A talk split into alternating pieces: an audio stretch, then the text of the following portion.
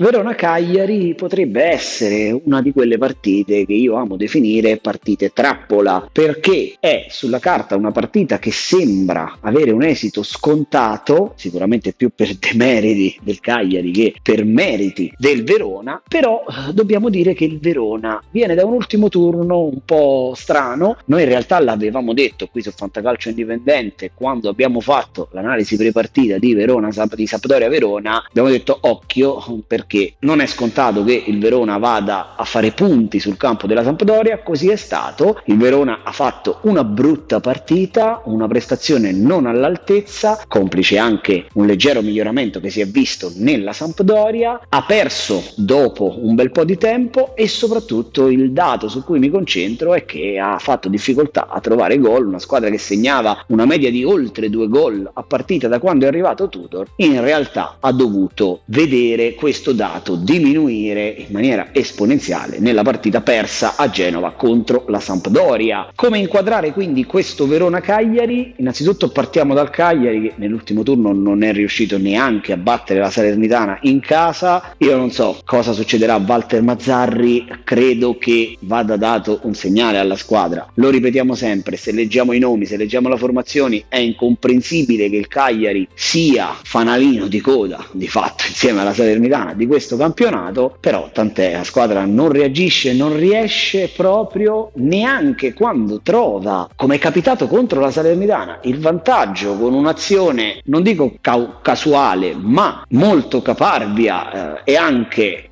dovuta a un paio di rimpalli fortunati, ma neanche quando trova il vantaggio poi riesce a gestirlo contro una squadra, oltre che sulla carta più debole, ma questo l'abbiamo sempre detto, eh, contro una squadra che comunque non ha una fase offensiva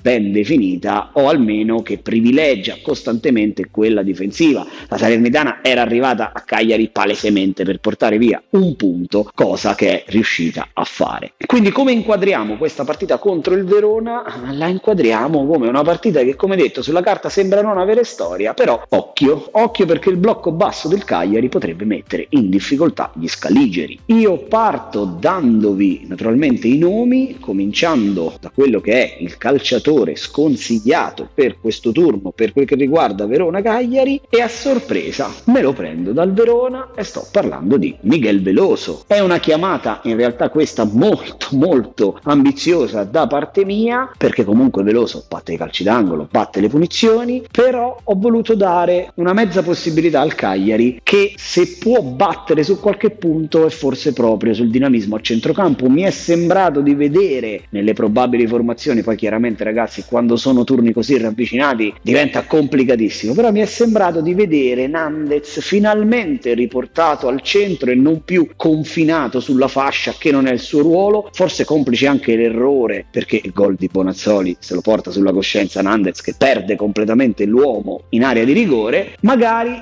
Mazzarri potrebbe aver capito che gli elementi migliori che ha nel Cagliari deve metterli in condizione di rendere al meglio, Nandez è uno di questi e il centrocampo del Verona potrebbe essere messo in difficoltà da quello del Cagliari. Quindi in questa partita io terrei fuori Miguel Veloso. Il calciatore consigliato invece lo prendiamo dal Verona, anche qui che ci regala entrambi i giocatori e sto parlando di Darko Lazovic. È un calciatore che ho consigliato già diverse volte, un calciatore che mi piace tanto, purtroppo quest'anno fantacalcisticamente stanno arrivando pochi bonus da parte sua, ma comunque sono voti sempre convincenti. Il Verona, come sapete, il gioco di Tudor, che non ha fatto altro che affidarsi a qualcosa che funzionava già l'anno scorso, ovvero i trequartisti, ovvero l'appoggio dei quinti di centrocampo alla fase offensiva, vede secondo me in Lazovic, insieme naturalmente a Faraoni, uno degli elementi migliori del Verona e sicuramente, come detto, il blocco basso del Cagliari può mettere in difficoltà il centrocampo del Verona e ne potrebbero giovare proprio gli esterni. Io ho scelto quello più tecnico dei due, che è Darko Lazovic, con l'auspicio che in questa partita possa arrivare per lui, oltre ai buoni voti che già porta, anche qualche bonus.